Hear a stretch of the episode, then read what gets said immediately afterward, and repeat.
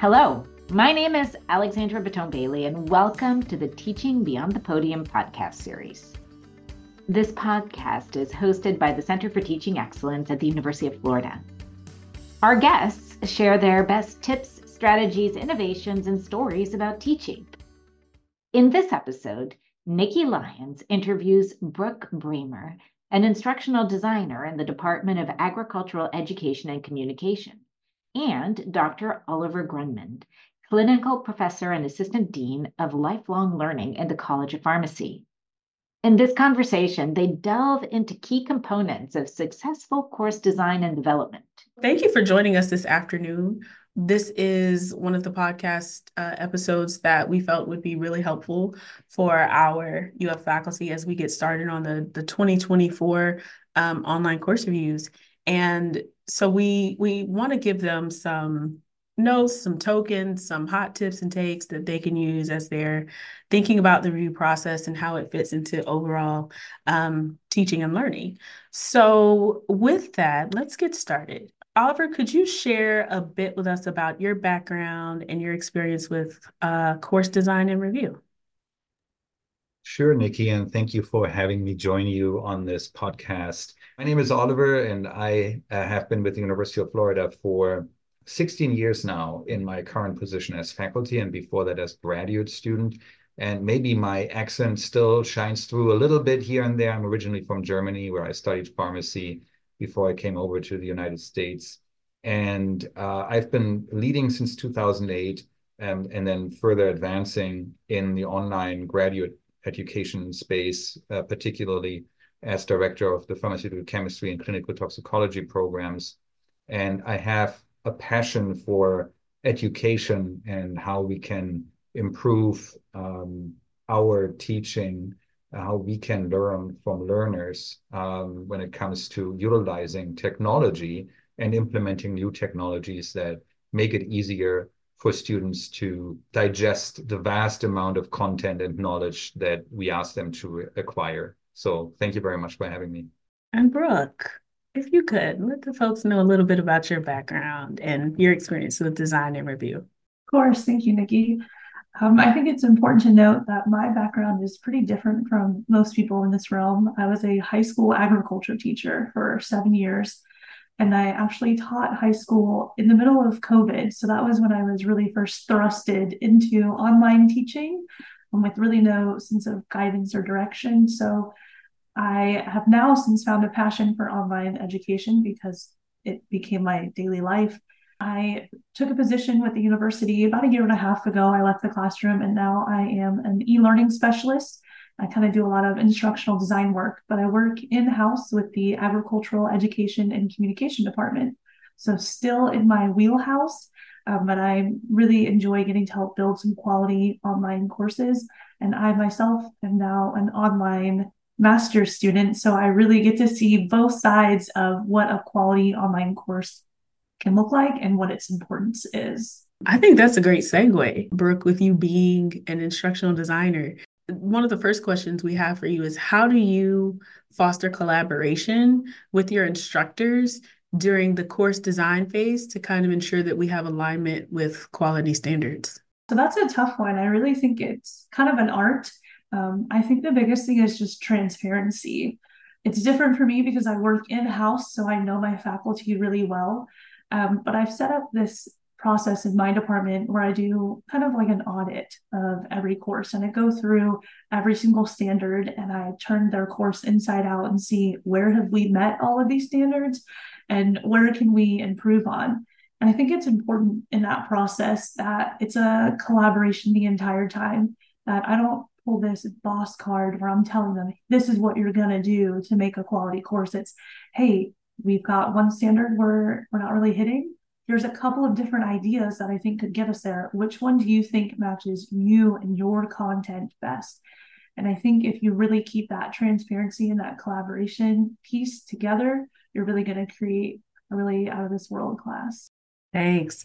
Oliver, as an instructor, who has earned several online course designations and works with an ID who I'm like, yes, this person gives us quality content all the time. How do you foster collaboration as a part of that relationship when putting together a great course? We have to remember that instructional designers have been around maybe for the past decade, maybe a little bit longer, really officially in higher education to really be a resource for faculty and instructors to uh, structure content and to kind of foster a, a, thought process going into how do you lay out your course? How do you align learning objectives, course objectives? How do you align what you really want learners to take away from it, from a course? Um, I think before that, everyone was kind of on their own in terms of instructor. Uh, just uh, the way that I learned instructing is basically through observation, a passive intake of lecturing, right? And I think the the formal education piece that most faculty are lacking when it comes to actually learning about how do you teach, what are learning um, theories that we can utilize in higher education, is something that is slightly shifting slightly, ever so slightly shifting. So getting buy-in from faculty is an important component when it comes to su successfully actually incorporating instructional designers and instructional design principles into a course. And the best way that I thought, uh, or I still think this is working, is by one making clear to faculty you are still the subject matter expert. You know your content. We're not here to dictate to you how you have to design or you know set up your content instructional designers are an invaluable resource and invaluable in helping you to structure your course in a way that helps you and your learners get the most out of how you place the content, how you connect learning objectives with learning outcomes, with assessments. And it really takes a big load of work off of your plate to have an instructional designer there. And this shift is still occurring. We see, uh, and I don't want to make a generational uh, necessarily uh, correlation here, but we see that older older colleagues are a little bit more reluctant to do that because they might feel like somebody is kind of um, uh, treading on their territory uh, as an instructional designer. But those who have been coming into the fold really do see the benefit. They really do see how, how it impacts them. And that is the best way to get instructional designers really into the fold by, by these uh, more traditional folks to actually then go on and, and tell their colleagues, hey, this instructional designer has made my life so much easier in regards to getting better grades in the course sometimes, right? Really improving the learning outcomes of students. So I think that has been the number one driver for me to get these collaborations for myself and others as well. I love hearing you talk about the benefits of the partnership because that that is what it is in order for us to kind of get from point A to point B all together. When we think about partnership and actual the course review process, how do you approach that process to ensure that we've got quality and that it's effective whether you're an instructor um, who's submitting a course review and an instructional designer who may also be doing that or who's supporting an instructor um, or even as an experienced reviewer who is looking at a course now to um, as as a part of our our quest for ongoing improvement. Like how do you approach that? And oliver i think with this one i'm going to start with you. Thank you yeah. I, I do think when it comes to the qm standards and then the uf standards um, there's obviously a, a flow of things right? Uh, you start kind of off with with how do the course objectives and then how do how do folks actually perceive the course environment right? How can you help them navigate through the course um, and and make kind of a logical sense of where things are? Um, and i do think that what, what we have done in the college of pharmacy is we have used templates that address many of the uf and qm standards in, in basically a very comprehensive manner. what needs to go on top of that is kind of the individual course instructor or, or instructional team kind of feel and personalities, right? You don't want to take that away from a course. And I think that can best be encapsulated uh, by having uh, introductory video postings that uh, kind of introduce the instructors, sometimes also the instructional team. So that includes the instructional designer, teaching assistants, other who help to foster that connection, with the end goal being that the quality that we see is directly reflected in learner outcomes, if that is uh, via grades or via providing feedback. And that's where I think we haven't paid as much attention in the past, often when instructors were evaluated. Um, now it's much more important, but uh, when we go again a decade back or so, folks weren't necessarily that interested in in reading through the learner feedback but now we see definitely how this contributes to this cycle of okay let's look at what can we improve and, and brooke mentioned that you know let's go through this let's go through the different standards and see here you, you're doing this but maybe this will even further help your learners to to do better in their courses or it makes your life easier because you've pointed it out the same the same thing you've pointed out 10 times uh, last time around. Let's make sure that we mention it up front so that students and learners are aware of it right away. And maybe you need to send out a reminder halfway through the semester so that folks are reminded of it because we have had these issues in the past. So I think this iterative process really is very powerful when, especially when an instructional designer takes a takes their first step at it of, of reviewing a course, um, then sending their feedback to the instructor, and then that feeds actually into also the reviewer process because it informs the reviewer. This was an iteration, a prior iteration. Now, three years later, when you seek to reapprove uh, your course or get it reaccredited or get the UF and QM stamp on it, um, you already went through iterations. So it's really helpful to see how how have we changed, how have we evolved over time. Uh, I think that has been a, a huge benefit in in establishing collaborations between instructional designer, reviewer, and instructor. There's no adversary. There's really, we all try to get this cycle moving and continuously improve. Brooke, thinking about that, as you've worked with multiple instructors from design all the way through designation. How do you approach the process when, when trying to ensure that we've got the quality and that the effectiveness is is evident in the courses? So I think it's important to recall that I do work for the agriculture education and communication department. So my faculty are subject matter experts in education, right? So that's kind of a tricky tricky little dance we play right there. And so my perspective I try to take on it is they are great educators. They know what they're doing and they have some really incredible in person activities and assignments. And so I try to look at it as how can I keep that concept and translate it into an online realm, which is probably not where my faculty's primary study of focus has been was online. They're, they know how to do it all in person. So I really try to look at it of making that quality experience online, translating, because I think sometimes we we miss that gap. We we get so used to that. Read this chapter do this discussion board you know that repetitive nature and we're missing that engagement piece. So i really try to focus on creating some really engaging um, assignments. And then to kind of piggyback off oliver with that that iterative process i really like the end and reading the feedback and then taking that feedback and implementing those changes for the next semester because he's right this this is a cyclic process. It doesn't just end with i've got my course reviewed and that's it.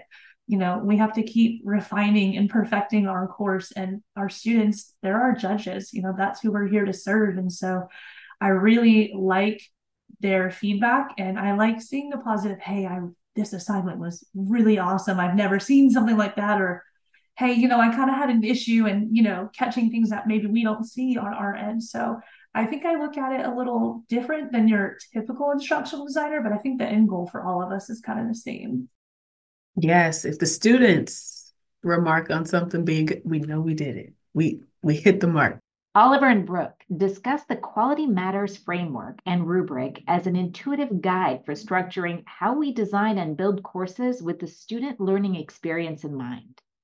Additionally, they discuss the importance of communicating expectations and providing our students with guidance on the responsible use of artificial intelligence in courses. So let's delve into Quality Matters a little bit. Could you elaborate on how this framework specifically influences your your take on the course review process. Brooke, let's start let's start with you on this one. Yeah, so if you're talking more like the the standards and how quality matters is laid out, I think it's it's kind of common sense if you really dive into it. There's nothing surprising about it. So I think it just gives you a really good framework to build your course off of and then to kind of audit yourself off of these standards and what I think is really important about it is sometimes these standards are little things that we just forget to include in our courses that maybe we're so good at doing in person, but we forget to translate that online. Um, I really love the section. I think it's the the set of uh, chapter two standards where we talk about kind of informing the students why we're doing these assignments, why this content, why these objectives, why now. And I think uh, that's my favorite part because we do it so well in person. And then we forget to tell our online students, we don't connect those dots for them.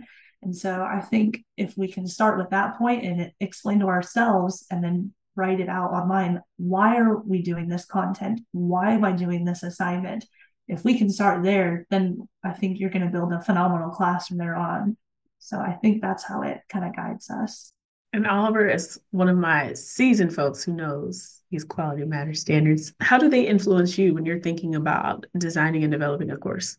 So it's interesting because I, I think especially what, what Brooke just said, uh, when when we have instructors that are used to in-person synchronous teaching, moving them into or when they when they explore moving into this online, often asynchronous environment, we we we have to be aware that communication and how we communicate concepts and expectations to students is quite different. We need to make that very explicit. So just basically recording yourself and with your PowerPoints is definitely not sufficient. You can't expect that the students will connect with the content in the same manner as they do in a classroom if you're standing in front of them. Although you're basically doing the exact same thing when you record yourself, right? There needs to be, there's a barrier in regards to how do we communicate. And I think um, with this motor, you know, churning or going on when, when we come to increased online education, COVID has certainly driven that in the past years. These quality matters standards as as Brooke said, they are so intuitive. They, yeah, of course. Why didn't I think about that? But you are you have a completely different framework in regards to how you communicate with students. Sometimes we have the expectation, and this is kind of still the case that I I have written this, I have announced it. Why don't they understand? But let's be honest, do we read everything that we do we read every single email we get every day? No for sure not. You know we prioritize what we read and sometimes things fall through the crack especially when in, in my uh, experience i primarily work in professionals so they have their professional work they have their eight hour workday they have their family. Everything is kind of like ah and now i need to read through like 10 announcements or 10 discussion posts. Uh, no i'm skipping it. So it makes sense, right? From that perspective, to really be intuitive of how do I communicate clearly with students, um, make it sweet and brief when it comes to any announcements. Don't write like a, a crime story or something like that, or your life story, but also have something that's a little bit unusual sometimes. Um, like PlayPosit as, as a technique, VoiceThread is a technique, right? Where you can kind of foster asynchronous interaction and communication with students. And I think the quality matters rubric is just this kind of roadmap that helps you to then implement some of these new technologies. And that's where the instructional designer can can can be of tremendous value in offering you assistance with, hey, this technology or this thing, try this thing out. And and see how it goes because they have that knowledge. They are the resource for for many of the quality matters implementation uh, rubrics. Thinking about the the rubric um, and how now we've had this refresh with Quality Matters now having an addition, and then UF also working on some of our standards and in reflection of that. What are some things in the 2024 version of our UF and our Quality Matters rubric that you're happy to see? Brooke, let's start with you. Oh, I'm excited for this one. So I have obviously I know the new rubric pretty well. And when I saw that we started talking about artificial intelligence, oh, I just got all giddy. And I have this belief that it's kind of like a hot potato, right? It's kind of hot, it's a little controversial. You don't want to touch it for too long. You know, we're all kind of not sure what to do with this hot potato of artificial intelligence. But I think it's time we address it because whether or not you're a fan of it or you hate it, and I'm not here to preach either way, you still need to communicate with your students what your preference is because we have some faculty in our class in our department who have fully embraced AI. They're using PackBack. They're having students use Chat GPT to generate um, um, like paragraphs, and they're having students edit it for our writing courses. You know, really just taking it. And then you have others who are like, "Don't you touch it? Don't use it on my assignments. I don't want to hear those letters AI." And so, but if we don't tell our students our expectations and we as instructor instructional designers and instructors don't think about is it okay if my students use that for this assignment? Is it going to help them? You have to kind of be a little open to it and then tell them your ground rules. Let them know you know i'm okay with it but you've got to tell me in xyz fashion that you've used it. Or if you use it you're not supposed to here's your consequences because and I think we often forget if we're teaching online, they're not just your typical young 20s American students. We've got students from around the world at all different ages, and we can't think with the mindset of what we know here in this country. We have to think about informing everybody where those expectations might be very different. So I was really excited to see that this is um, part of the, the standards now, although I know it's it's a bit controversial and it's a we're all over the place with it, but I think it's a good thing that we're addressing it. Oliver, how about you? So in the College of Pharmacy for the PharmD program at the moment, um, the, the rule is kind of no use of AI unless it is explicitly stated in the assignment.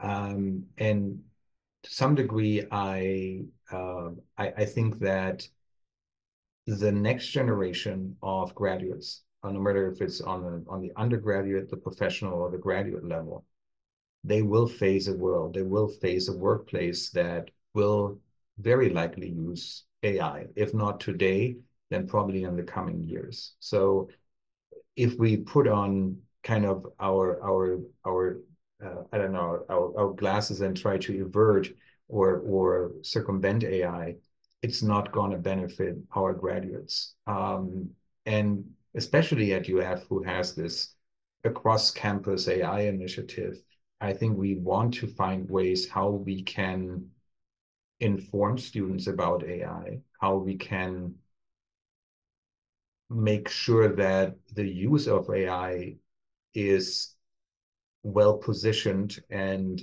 that students understand the benefits and limitations of AI. And I think especially this understanding of limitations or what are some of the problems with AI is something that is very important to be informed, an informed citizen, an informed graduate in the future.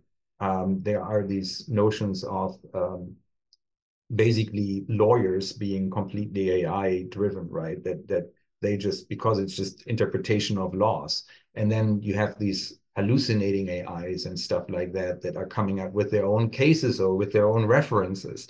So I think that's really important to make our graduates and our students aware of that. And I completely agree with Brooke that embracing uh, AI, not only the use, but also how can we leverage AI to benefit our graduates is an extremely important. That is both content related as well as how do we design our courses to ensure that we can communicate and, and incorporate AI in a meaningful manner. Uh, again, instructional designers are the lifeblood of, of driving that, I think. I absolutely agree. And and one of the things that I love that both of you said was that communication is so key to us being successful and ensuring that our students like know what the expectations are. Um, so one of the things I enjoy about the rubric is that some of these some of the annotations now are much more in depth than they were before so that you know as faculty and IDs are working through the rubric and trying to you know do their own self audit of the course they can say well we didn't think of it that way um, so maybe I can reach out to someone and ask for some assistance with, you know, figuring out how I can build this into my course or make it to where, you know, students are using things responsibly. And also thinking about like Brooke, as you said, we're kind of on this cusp of what it can do. Um, sometimes it can offer a challenge. What are some of the challenges that you have encountered maybe in the course review process? And how have you worked to kind of overcome those or to find solutions to those? Yeah, so there's definitely its own set of challenges that come with this. I mean, if it was easy, everybody would do it, right? So I think it's a tale as old as time for myself. It's it's time management. This is no easy feat. This isn't you wake up on a Monday and think you're going to have your course done by Friday.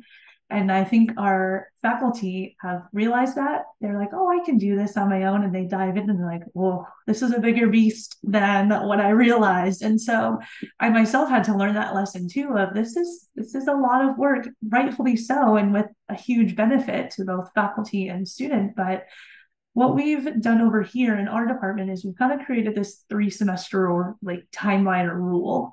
So what we do is we spend an entire semester either designing or, redesigning a course that's going online. And within that first semester, I had to create a set of deadlines and kind of a loose framework of here's what we need to tackle first, here's what we're doing next. And then making sure that we've got those deadlines in place that both faculty and myself can meet because like most faculty, ours have typically a two or three way appointment split. They're teaching, they're doing research, and they're working in extension. So they're busy. They're traveling, they're at conferences, they're doing all sorts of things. So trying to just sit down and say, okay, what can we accomplish in this first semester and keep us both on track because we both have two very busy schedules.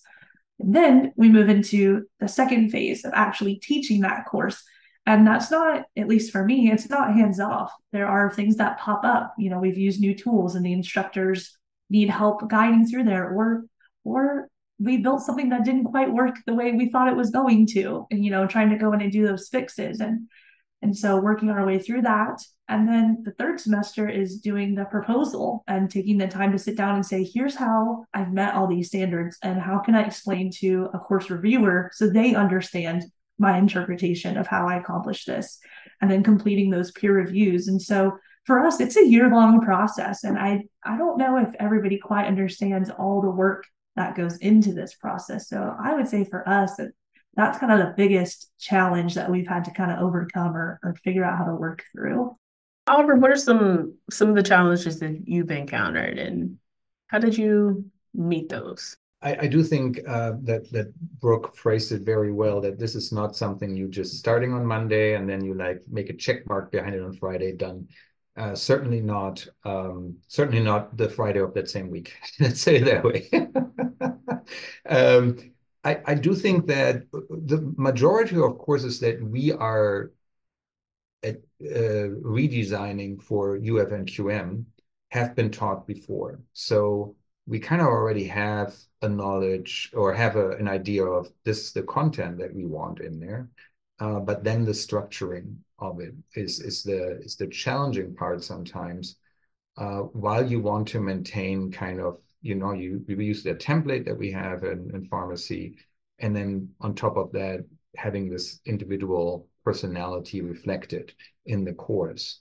And it's sometimes challenging because the way that a course or the content was arranged might not actually be very intuitive when it comes to learning objectives and course objectives alignment. Um, and that's when we really need to put our heads together as a team, instructional designer um, and the instruction team, um, and and really figure out how can we make how can we align this well without having to twist ourselves or learners into a pretzel, right? So, um, and and it works out. It it so far it has always worked out. I knock on wood here. Um, that we've been able to do that without having to completely uh, come up with new content, right? Um, because that would be something that would annoy faculty, to be honest. If we made them jump through that hoop, it would make the the work for the instructional designer so much more complicated in regards to overcoming the frustration and the antagonism that instructors might feel, right? Um, as as you pointed out, Brooke, uh, many are so busy with lots of other stuff. You want to help them be successful and align their course and you don't want to oppose them or want to throw stuff at them that they really don't don't see as beneficial to them. So I think that has been kind of the biggest challenge that we have been facing. I think moving forward, what will be a, a challenge is definitely uh, embracing technology and uh, embracing AI, to be honest. And I think that's why uh, the QM rubric has adopted that so early to get ahead of that curve that we will likely all face.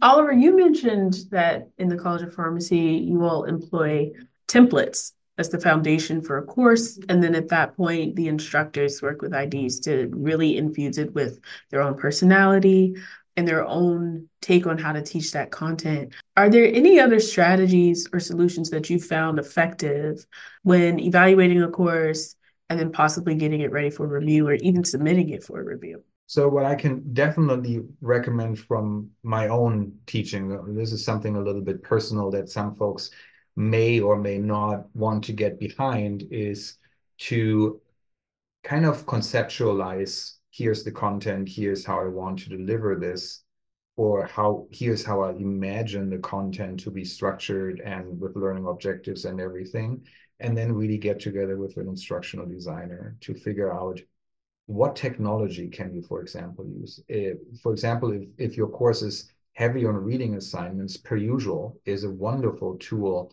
that can reduce certainly my involvement quite a bit by streamlining a lot of the, you know, how much time did they spend reading this? Was that what I allocated, what I thought would be needed for it? Um, can I can I have them engage with the content by providing comments on certain sections? Can I provide a grade on this? Perusall has been just outstanding for that, to be honest. And it it it cut back hours and hours of grading on my end if I if you standardize that right. Um, so that's a great tool. I find VoiceThread extremely nice, although not a lot of folks are using it from what I can tell. To have this, it's basically an asynchronous lecture tool, so to say, because students can comment wherever you are in that VoiceThread recording and can leave their comments if it's a question or oh my god this is something i never thought about you know?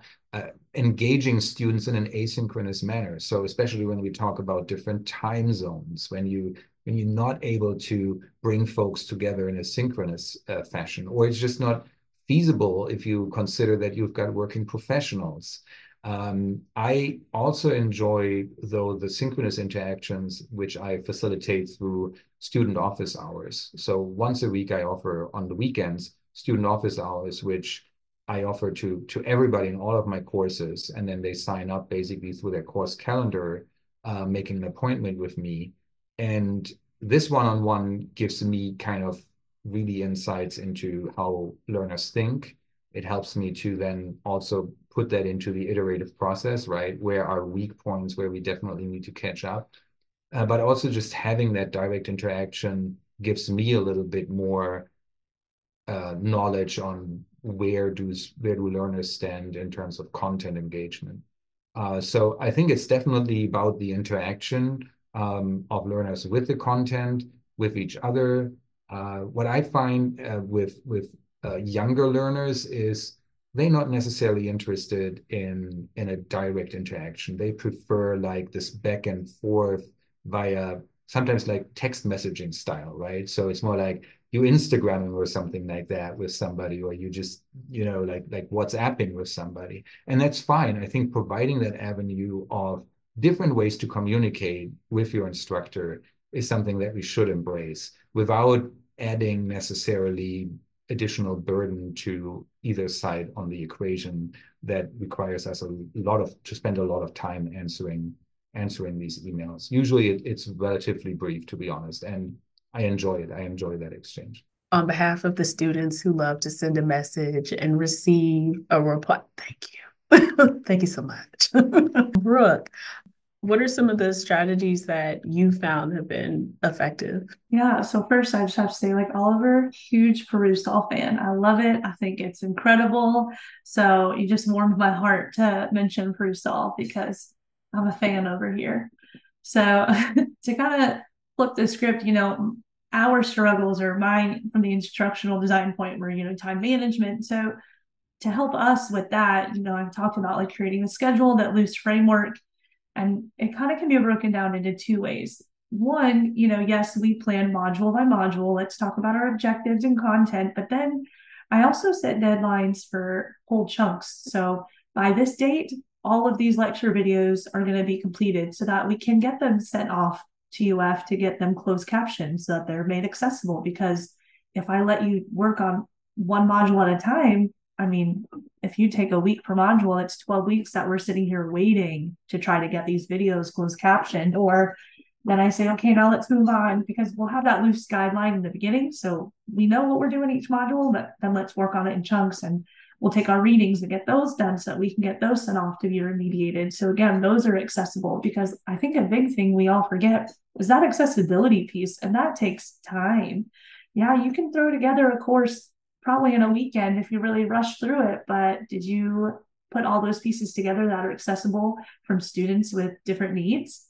And so that's something that I've really had to start putting in the forefront of my planning process. I can't wait till the last minute for certain pieces. And so just kind of playing around with that. So that's a, a very different look at why time management is so important. Thanks, Brooke, for once again like mentioning the accessibility piece and making sure that we're meeting our students' needs just because those needs are diverse. And I appreciate that the rubric, as we mentioned before, it makes us like kind of reflect on things that we wouldn't think necessarily, oh, I didn't realize I wasn't doing that. And we want to be proactive about at least trying to make sure everything is included instead of being reactive and then oh now i've got to make things happen because there was an accommodation request. Like if we're already meeting all of our students needs then when that accommodation request comes in we can say here's what i've already done for you to make sure that you're going to be able to successfully navigate this course and i will now be able to do the following things to help you out. So i just i, I love that as well like planning and then let's execute according to our plan. Um, also thinking about this, how do you measure the impact of your course design changes or improvements? So we have a course that we've taught for, you know, three semesters. We're we're getting ready to put it in for review. We do, we get the feedback. Like, how do you know, you know, if it's like, all right, the, the efforts that we made have gotten us like solid results that we want. And does that appear in the process for you, or does do you notice that after the review process? And Brooke, I'll start with you on this one. I look at this as kind of there's two ways that we get feedback. So obviously the first one is that peer review process where we have other faculty or instructors or whomever it may be that review our course. And I really love that piece because while my background is in ag ed and I work in the ag ed department, we're kind of creatures of habit, right? We forget that not everybody is starting off in the same place. Our students don't have the same maybe basic knowledge that we're expecting them to have. So to have somebody from outside of our subject matter come in and give us their perspective from that teacher instructor viewpoint really helps because they can catch some things that maybe fell through the cracks on our end. And then they give us some really good ideas because you know, and you've been looking at the same thing for so long, you're, you know, like nose blind, like you don't see. And so I like getting that outside perspective. Then the other piece, I don't know if you know this about me, but I love spreadsheets. I I just I have I don't know, I just can't help myself, but everything goes into a spreadsheet whether it needs to or not. So in my department, I've created this running spreadsheet with my faculty's Gator evaluation scores.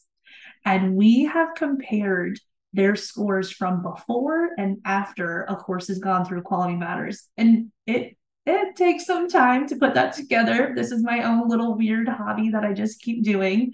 And then I not only compare their course kind of before and after, but compare it to the department, the college, and the university scores. And then do my little calculations in Excel and see the increase or decrease. I have rarely seen a decrease. It's almost always an increase and pretty significant at that.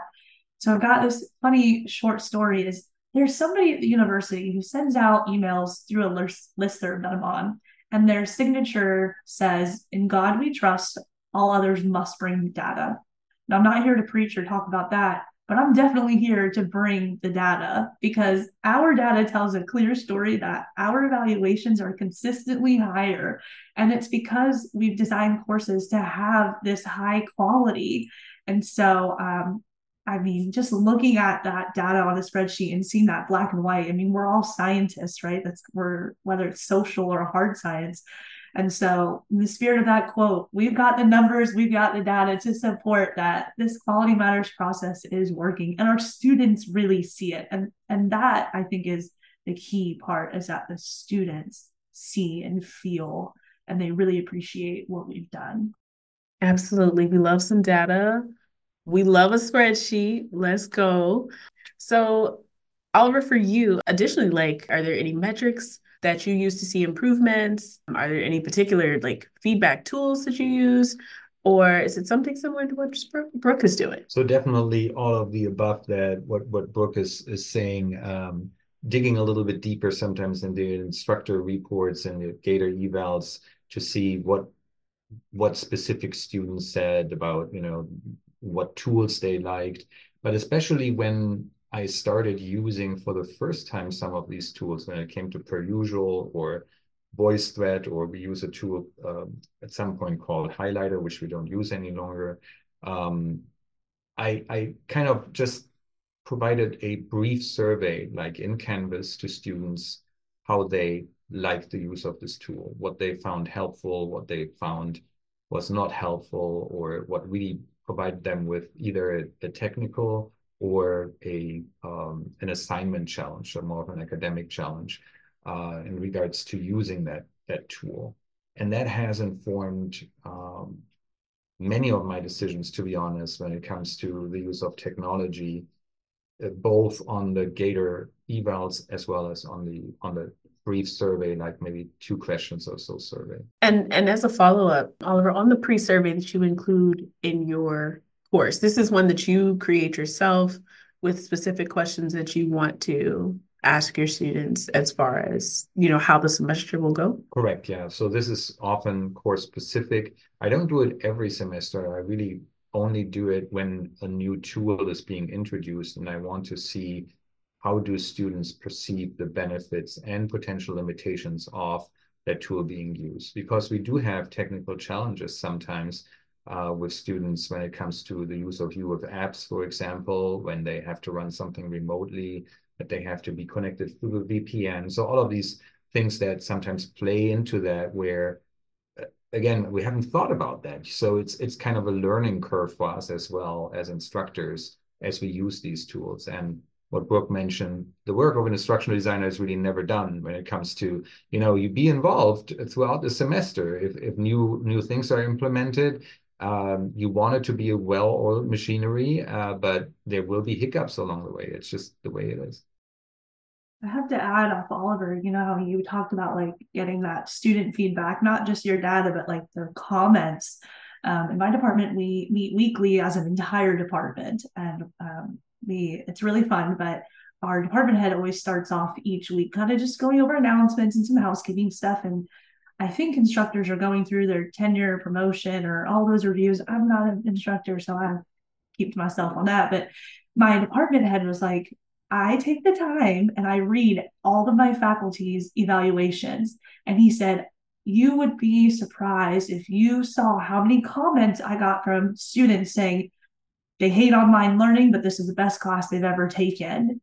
Or I hate reading and I hate that Perusall makes me read, but man, did I actually get something out of it. And so it was very heartwarming for not only me and ID and for that instructor, but it's bigger than us. Our department heads are seeing that, and that information is going higher up the channel, and it's it's more than us, and everybody is seeing the quality and the benefits of what this review process is all about. And it's all because those students are giving us their genuine feedback. And so I just had to add that little piece there because I really liked what Oliver said about getting them to tell you what they do or don't like. I love that your department is is treating this as like a part of the culture. Like let's sit down and celebrate what we are doing well so that we can continue doing that and making sure our students are having valuable experiences. And you really do see a lot of just gold nuggets when you get into those free response answers. I only have a couple more questions for you here. Are there any innovative approaches or practices that you have encountered or implemented in the course review process that have been proven particularly impactful or forward thinking. So like Brooke, I know you you said you, you've set up a schedule, you know, with the faculty you work with and you say, okay, here's our goals. Let's get this done, this done, this done. Um, are there any other things that you've you've done and you found like this works for us? We're gonna we're gonna keep doing this. Share this with my friends who might not be doing it just yet. Yeah, so I mean, we do have some templates that I've created in house, like Oliver's department has. Um, but something that I felt in my spirit that I just had to do was I created a fake or faux Canvas course, so to speak. So I made this class, I think it's called like Introduction to Communication in the Bovine Industry, along with kind of like our department and what we teach. But I made up this class, made up standards, and I created it as if it was a real course that I was being taught. Now, I didn't make 15, 16 weeks worth of content. I only did like two for the sake of time. But I really found I could tell my faculty all day long what a quality course looks like. And I can show, tell them all these pieces. But I wanted to show them. And I wanted to show one that, in my opinion, and for the for the rubric, it is an A plus high quality course. So I pulled out all the stops. I mean, it's a beautiful course physically, you know, with really attractive banners and images. And then um, it just really flows really nice. I've got really nice weekly introductions that kind of explain what's happening.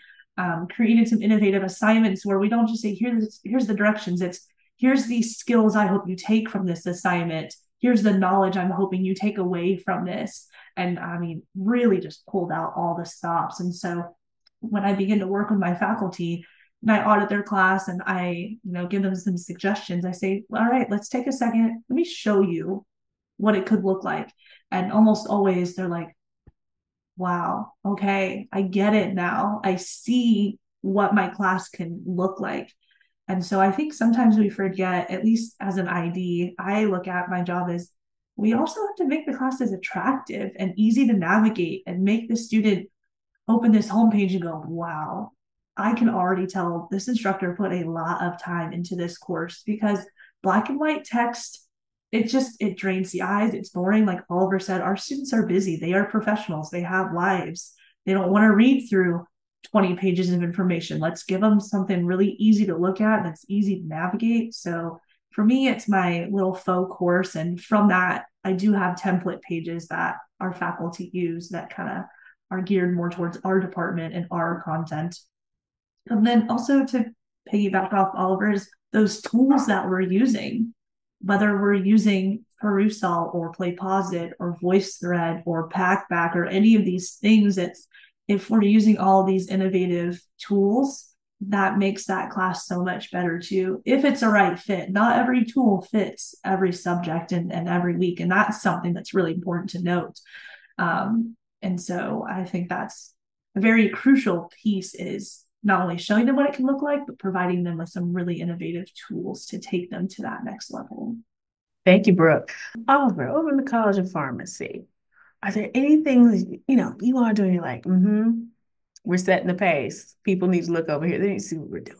Well, of course, always, right? No, I'm, I'm kidding. There's there's lots of innovation going around. We've got a lot of smart people across all units at UF um, uh, that that are that are innovating. Uh, what we have been using for a long time is uh, Turnitin as a basically as a little bit of a plagiarism tool, right? Where you basically check the similarity index or similarity score between what the student submitted, um, since many of our assignments are essay based.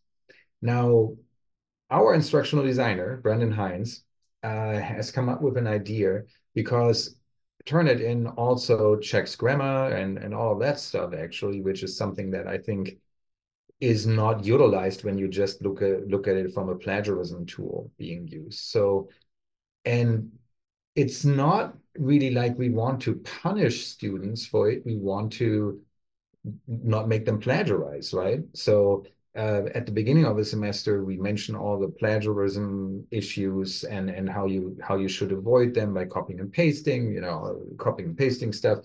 Um, but what we now are trying for the first time, and I'm very excited to see the data later in this semester, is to allow students to submit without it being added to the database and Turnitin, to submit their assignment to Turnitin, get not only feedback on the similarity score, but also on their grammar and you know text sentence. So a little bit like Grammarly, a crossover from Grammarly and and the similarity score.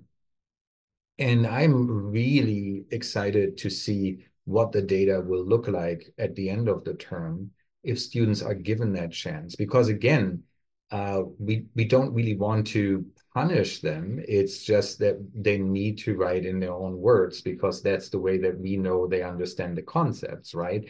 So uh, I'm really excited for that uh, because we always have had issues with with plagiarism, and uh, I do think that might help us to to get that a little bit under control. In addition to that, we also have international students. We have students that do not have English as their first language, and they often struggle. They have this kind of already anticipatory angst kind of about and fear of I cannot express myself appropriately in English, and they might be more inclined to then copy and paste from a journal article because they don't know how to express it properly because sometimes they lack the the simply the, the terms in english right? Or to how to write it in their own words. So i hope that this mm, this test testing of Turnitin for this purpose will benefit all students but in particular those who do not have english as their first language. Wow that that is like an interesting take on like a tool that we're you know we're all familiar with like everyone's you know do we have Turnitin Yeah, sure. But to kind of use that like proactively as a as a preventive measure, I love that. So before we wrap up, I want I want to thank both of you for giving us your time and coming to give the people your very unique and, and interesting perspectives on course design and how that rolls into course review and then ultimately how we are teaching for our students to ensure that they're really getting a high quality education here at the University of Florida, no matter what format or what method that they're they're receiving their instruction in. So before we leave, this is a little question. We said, "Ooh, we like this one." Are there any questions that you might have for each other where you're wondering, "Oh, you know, let me ask this instructor this particular thing," or, you know, as a reviewer, what do you think about this? I, you know, I want to ask an ID. Like, do you all really do this thing right here? Are there any questions that you might have for each other? Yeah. So the first thing that comes to mind, um, especially because I worked in my subject area, so I'm kind of like I've got like my blinders on. I only know agriculture education, and so I'd like to ask Oliver from an outsider perspective in terms of an instructor, what is something that you wish your instructional designers that you worked with, what do you wish that they did different or that they knew about you and working with you or what they kept in the forefront of their brain? Because um, that could help me also, and maybe anybody else who's listening. That's a that's a great point, Brooke. And what I what I try to establish with all of our IDs, as I do with everybody else, no matter if it's staff or faculty or uh, grad students, especially, uh, is don't hesitate to to talk to me. Um, don't feel like there is a barrier between us in regards to me being faculty and you being considered staff or something like that. There should and there whenever we create these sometimes artificial barriers in our own mind, it actually doesn't contribute to effectiveness or effective communication. If you if you know that I can do something better, if you know uh, how you can benefit the course, and if you need to nudge me to meet a deadline, then do that. Um, if if I uh, if I'm too snobbish to acknowledge you as you know an equal in this course design process, then I don't I don't deserve to be where I am, to be honest. So that's that's it's a very personal take, to be honest. So you might not want to use that for all other instructors alike, but I, I know that there are some personalities out there. Now it's now I've said it on a podcast, wonderful. But anyways, uh, no, I think it's really important to have a very good report and to establish that on a on a personal level, um, and and really clearly state, hey, if if there's something we need to talk about, or if if if you need to kick my behind in order to meet this deadline, please do it. Uh, sometimes it's it's not that I ignored it on purpose. It's just I have these ten other things on my priority list. Uh, and it goes kind of back to human decency for me, to be honest. So I think it's it's poetic that you said like these invisible like barriers because I think it's reciprocated. I don't know if other IDs feel it, but I think maybe I create those barriers myself. And I think I'm just staff. These faculty are way more accomplished and published and higher up. And I think maybe sometimes we put ourselves in that little barrier and we think, I don't have the right to to email you another time or to say, hey, I know you really like how you do this thing, but man, I've got an idea that might be better. And those are kind of those boundaries in that ID and instructor relationship. So I really appreciate you acknowledging that. And hopefully the other instructors have that same sentiment. yeah. So and and and, and to be reciprocal and and and this actually goes a little bit back to this interaction between instructional designer and faculty instructor, all of that.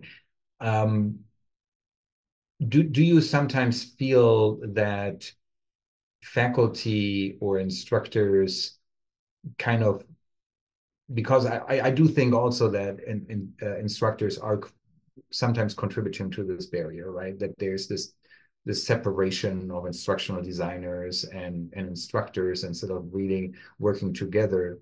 But do, do you feel that your input as an instructional designer and your knowledge, you have formal training specifically in instructional design, uh, which faculty do not have. Most instructors, yes, I completed a master's in, in education in instructional technology, but most others do not. I, I simply did it because I'm really passionate, not that others are not passionate about it, but I, I'm passionate about this particular principle of how can I apply design principles uh, or constructivist learning and stuff like that. But do you feel like sometimes your voice isn't sufficiently considered when it comes to the the course design process?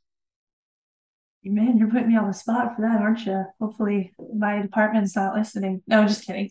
I love my faculty. I enjoy working with them, but I would say in some instances, I feel like maybe I'm not heard, and maybe because I'm not the subject matter. And, and I think, again, I'm in one of those tricky departments where my faculty are education masters. You know, that's what they work on. And so for us, it's maybe a little more challenging with trying to say, I might know a little bit more about the online world than you do. And, and that's a very hard role to navigate. You don't want to um, upset anybody. It's a very delicate role, one that sometimes I think I have quite a bit of anxiety about because I don't, I love my faculty and respect them, and I never would want to upset them or overreach. And so um, sometimes I feel like I'm maybe a little too extra nice. Like in my emails, I'm like, hey, I, you know, don't take offense. And I, you know, you really, but should I have to? I mean, I'm, I'm a professional and, and I'm only giving ideas that I think work.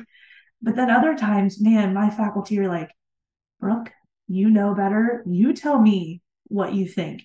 And and I don't think they realize how important that is to me. Like they're giving me that gratification and showing me that they do respect me and the knowledge that I bring to this table. And I'm not sure if the other IDs feel that way, but it's a very complex relationship that I think both sides probably have their own insecurities that we battle that are probably just figments of our imagination that we're just making up here.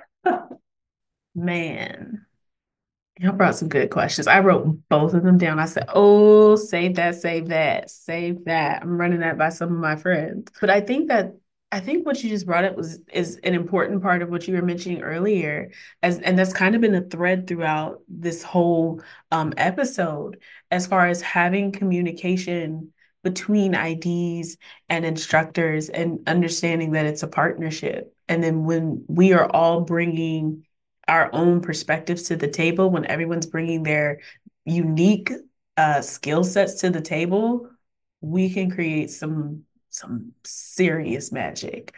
So I I really genuinely want to thank both of you for joining us today and giving us a piece of your time. We're going to give you back some more of your time because we know you've got a lot to do. And with that, I just want to thank everyone for tuning into this episode and I'm going to turn it back over to Alex. Thank you for listening to this episode of the Teaching Beyond the Podium podcast series. For more helpful resources developed by the Center for Teaching Excellence, visit our website, teach.ufl.edu. We're happy you joined us. And we hope to see you next time for more tips, strategies, and ideas on teaching and learning at the University of Florida.